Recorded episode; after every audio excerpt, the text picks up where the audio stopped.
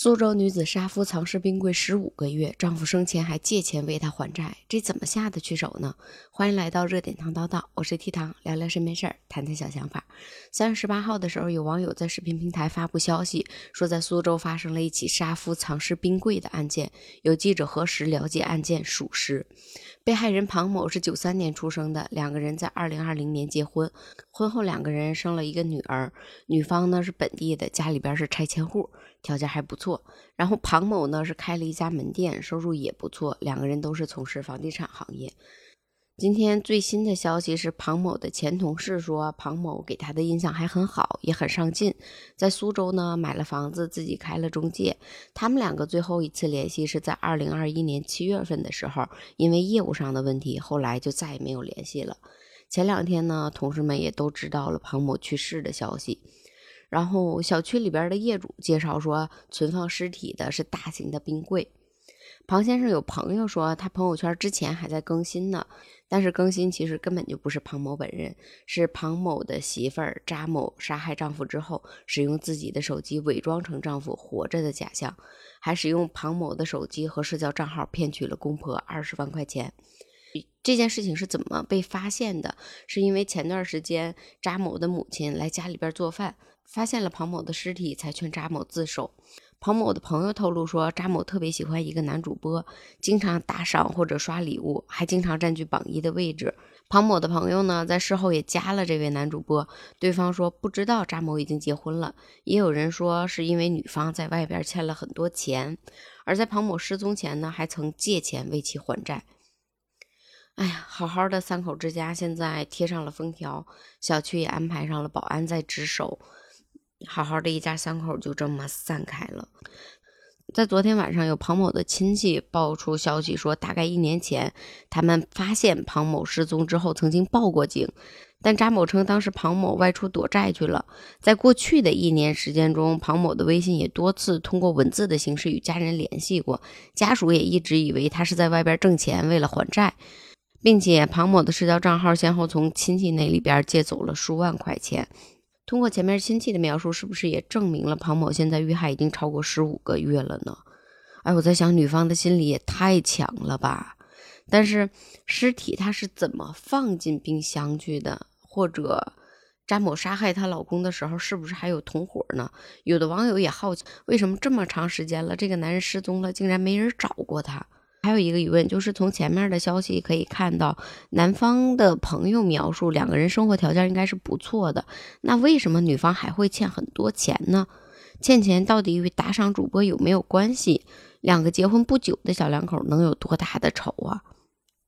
现在这件事情也有记者在持续的跟踪报道，然后在采访有关部门的时候，有关部门说具体情况现在不太了解，民警呢也是因为案情现在还在进行当中嘛，有些细节不方便透露。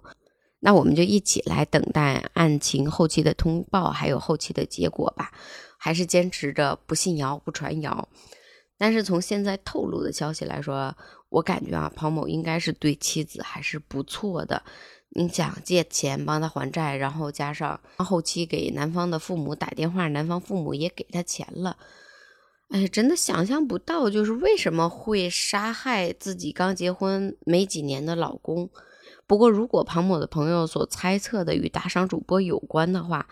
赶上头脑发热，还真没准打赏多少钱。那今天咱们就来聊聊，就是有关网络直播 PK 打赏这些事儿吧。在网上有一个叫峰哥的，之前也谈起过网上直播 PK 这些事情，他做了一个特别形象的比喻，他说玩网络游戏，你把对方打死了，只是在游戏的数据库里边数据动一下，那你为什么会开心呢？你为什么为了让自己的暴击往上动一点，会往游戏里边砸钱呢？他说现在网络 PK 就像网上对打一样，你一个火箭炮窜天猴可能给对方干倒了，然后你守护的英雄呢，拿着一瓶酱油浇在别人的脑袋上的时候，是不是特别过瘾？而你的队友呢，正是这个直播间里边的大哥、二哥、三哥，不停在夸着你，大哥666，这不就是游戏里边的人物变成现实里边的真人了吗？在那一刻，你可能会觉得鲜花呀、掌声呀、赞美呀、胜利呀，都属于你了。然后前段时间在3月17号的时候，海口也发生过一名男子因为网上打 PK 打输了，自己给自己戴上宠物的锁链，然后由人牵着在地上爬，这件事情也在网上登上过热搜。看似我们普通人都接受不了的惩罚，为什么在网上却能一次又一次的刷新我们三观，还有人乐此不疲呢？让我想起曾经听过的一期节目，就是在故事 FM 中曾经采访过一个榜一大哥。大哥说，在直播的时候，大哥正是从低谷走到事业稍微上升的时候。第一次打赏女主播的时候是一个新人的主播，直播间里边也没有多少人。主播说他马上要交房租了，可能要面对无家可归，让他想到了自己前段时间的低谷时期。第一时间问女主播说，你房租需要多少钱，然后换算成礼物刷给了女主播。当涉及到大额的刷礼物的时候，他也提起过，他说他当时也会想，谁会花大几千块钱给主播刷礼物呢？但当他喜欢的主播被别人刷礼物，他觉得榜一的位置不保的时候，就会有这种占着榜一的心理。当他准备第一次刷5000块钱的时候，他说当时真的手会抖，感觉又好玩又刺激，还有心疼，但是刷出去之后又感觉特别的爽。然后有了第一次之后，就会有第二次。当你刷了一定红包以后，就会有线上的主播还有同城线下的主播运营夹你，并且每天都会有饭局，还会有人跟你敬酒。当他进入这个圈子20天的时间，为主播打赏了28万。后来慢慢的打赏就变成了习惯，然后看着自己不断减少的存款和越来越了解网上的大哥，然后让他变得不舒服。再后来了解到一个大哥在那个女主播的排行榜上可能排第3、第4这个样子，但是他喜欢这个女主播，想跟这个女主播结婚，他就去了这个女主播所在的城市。两个人见面那天呢，女方还特意带了家人。但是后来他们排行榜上这几个大哥聊天的时候才知道，其实这个女主播和他们榜上几个大哥都见过面，也都说过同样的话，并且都带了家人。在之前也有一个报道说，一个中层的干部迷恋上了网络直播打赏，因为大家都会称他为大哥，谁对他不礼貌的话，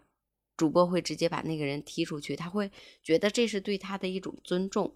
让他沉迷其中，在直播中疯狂的挥霍。后来没有钱了之后，他就开始利用职务之便向管理和服务对象借款445万，利用职务之便收受财物共计204万。因为沉迷榜一大哥的身份，最后打赏超过了500万。还有一个大哥本来自己做生意的，生意还不错，但是因为花钱大手大脚打赏女主播，也花了500到600万这个样子。后来是因为收入支出完全不够了，就开始骗人投资，但是实际的投资款全部都用于偿还自己的账务了。后来因为窟窿越来越大，累计金额已经高达了1000万。刚过去不久的一段时间里边，我们也都刷到过这样一个消息，就是一位榜一大哥为主播刷了130万被拉黑，然后大哥人财两空之后，用刀将主播捅死，自己服毒自杀。